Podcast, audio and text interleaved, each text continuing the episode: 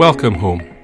This is Audio XP for the 30th of November 2019, and the title of this episode is The Lord of the Rings Dies and China Takes on Batman. If this is your first Audio EXP, then let me quickly tell you what to expect. We will talk RPG news, comic books, and geeky movies. Wizards of the Coast, the publishers of Dungeons and Dragons, have had a busy week, and so we're going to talk a lot about them. But first, let's hear about those headlines. Out of the blue, Cubicle 7 cancelled The One Ring. That was their excellent The Lord of the Rings RPG. What makes the news even more surprising was that they had not only announced a second edition was due in 2020, but they'd also finally won the rights to call it the Lord of the Rings RPG. Cubicle 7 says that contractual differences arose with their partner Sophisticated Games. I've reached out to Sophisticated Games, but I've not yet had a response. Here's the thing I cannot believe the contract was not signed and sealed. If Cubicle 7 had lost their minds and announced a second edition of the One Ring without Sophisticated Games' approval, and the license, as far as I understand it, is with Sophisticated Games, then the project would have been stopped months ago, back when that announcement was made.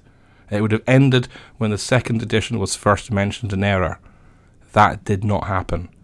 There must have been a point in time at which both Cubicle 7 and Sophisticated Games were happy with the forthcoming Lord of the Rings RPG and the finances around it.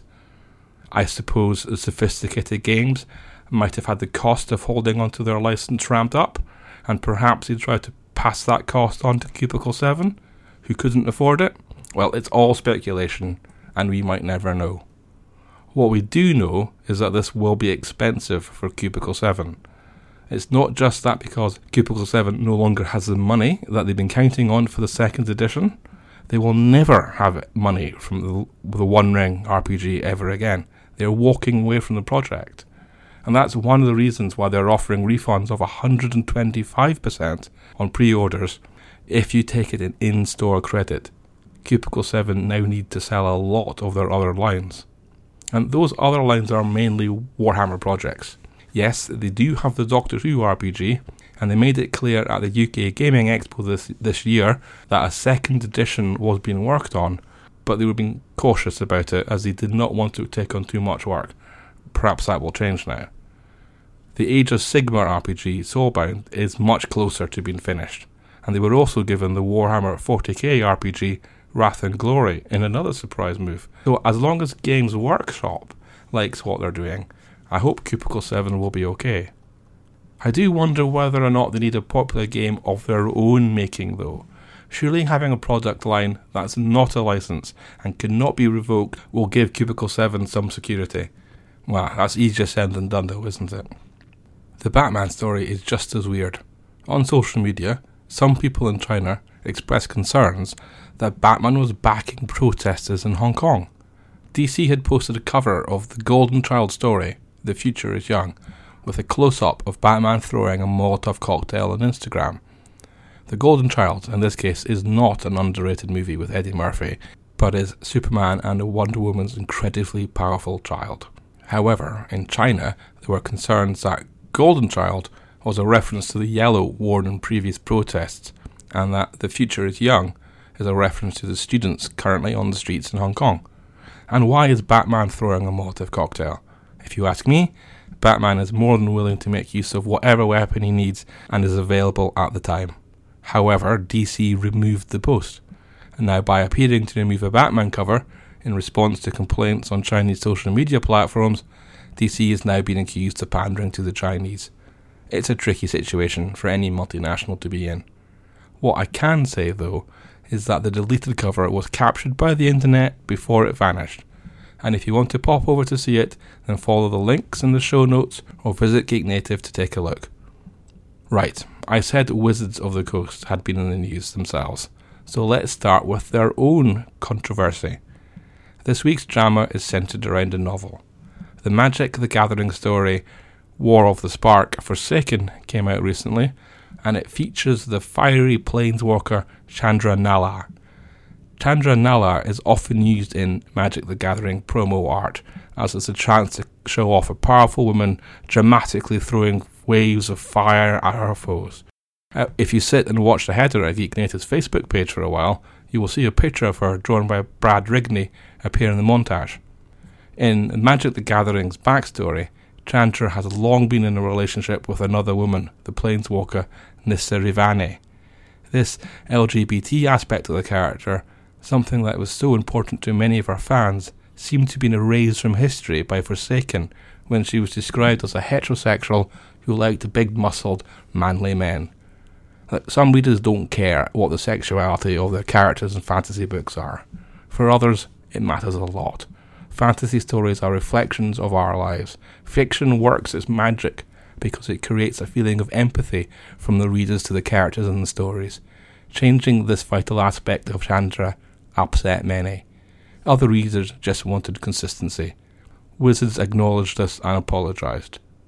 The RPG news from Wizards of the Coast is not without controversy either.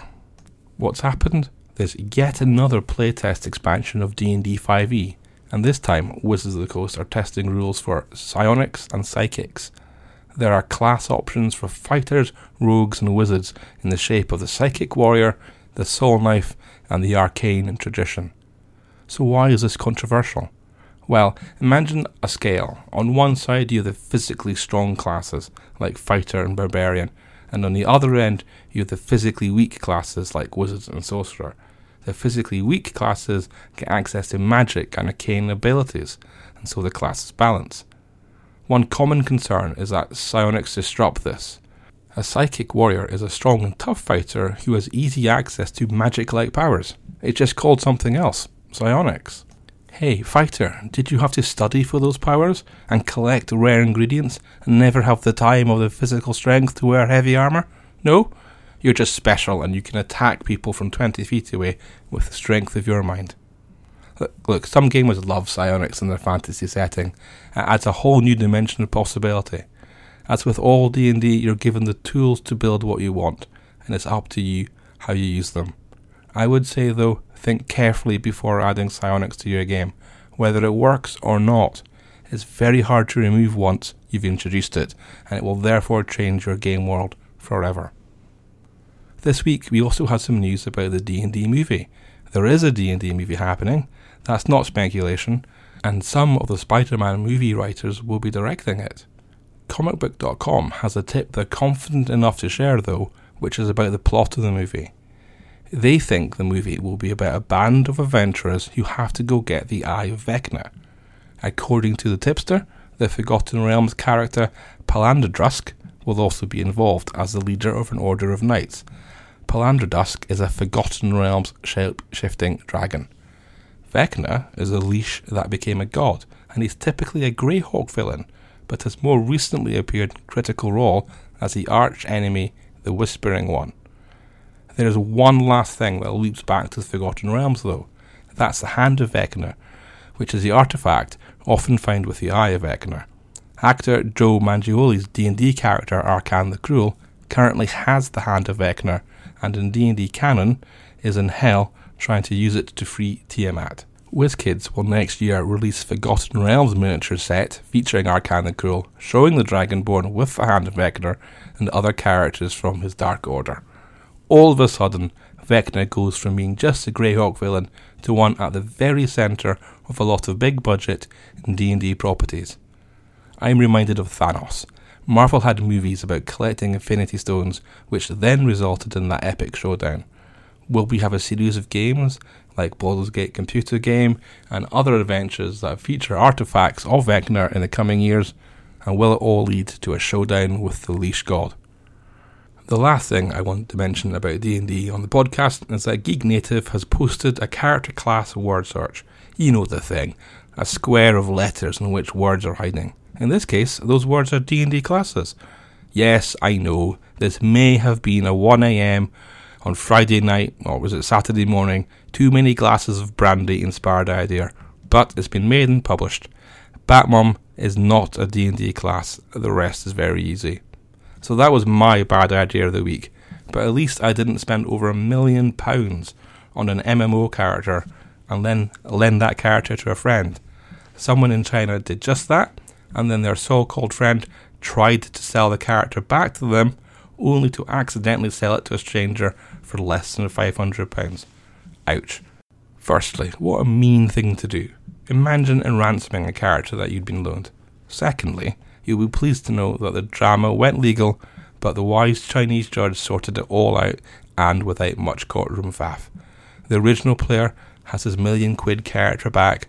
The third player who bought a character for only £500, what a steal he must have thought he'd been making, has been paid compensation by the ex friend for any inconvenience. And lastly, before we go, not all errors are bad ones. Due to a logistics mistake in my favour, I have an extra copy of Star Trek, the official guide to the animated series, and so I'm giving it away. To enter, just follow the link in the show notes or search Geek Native for the guide and tell me which your favourite Star Trek alien is.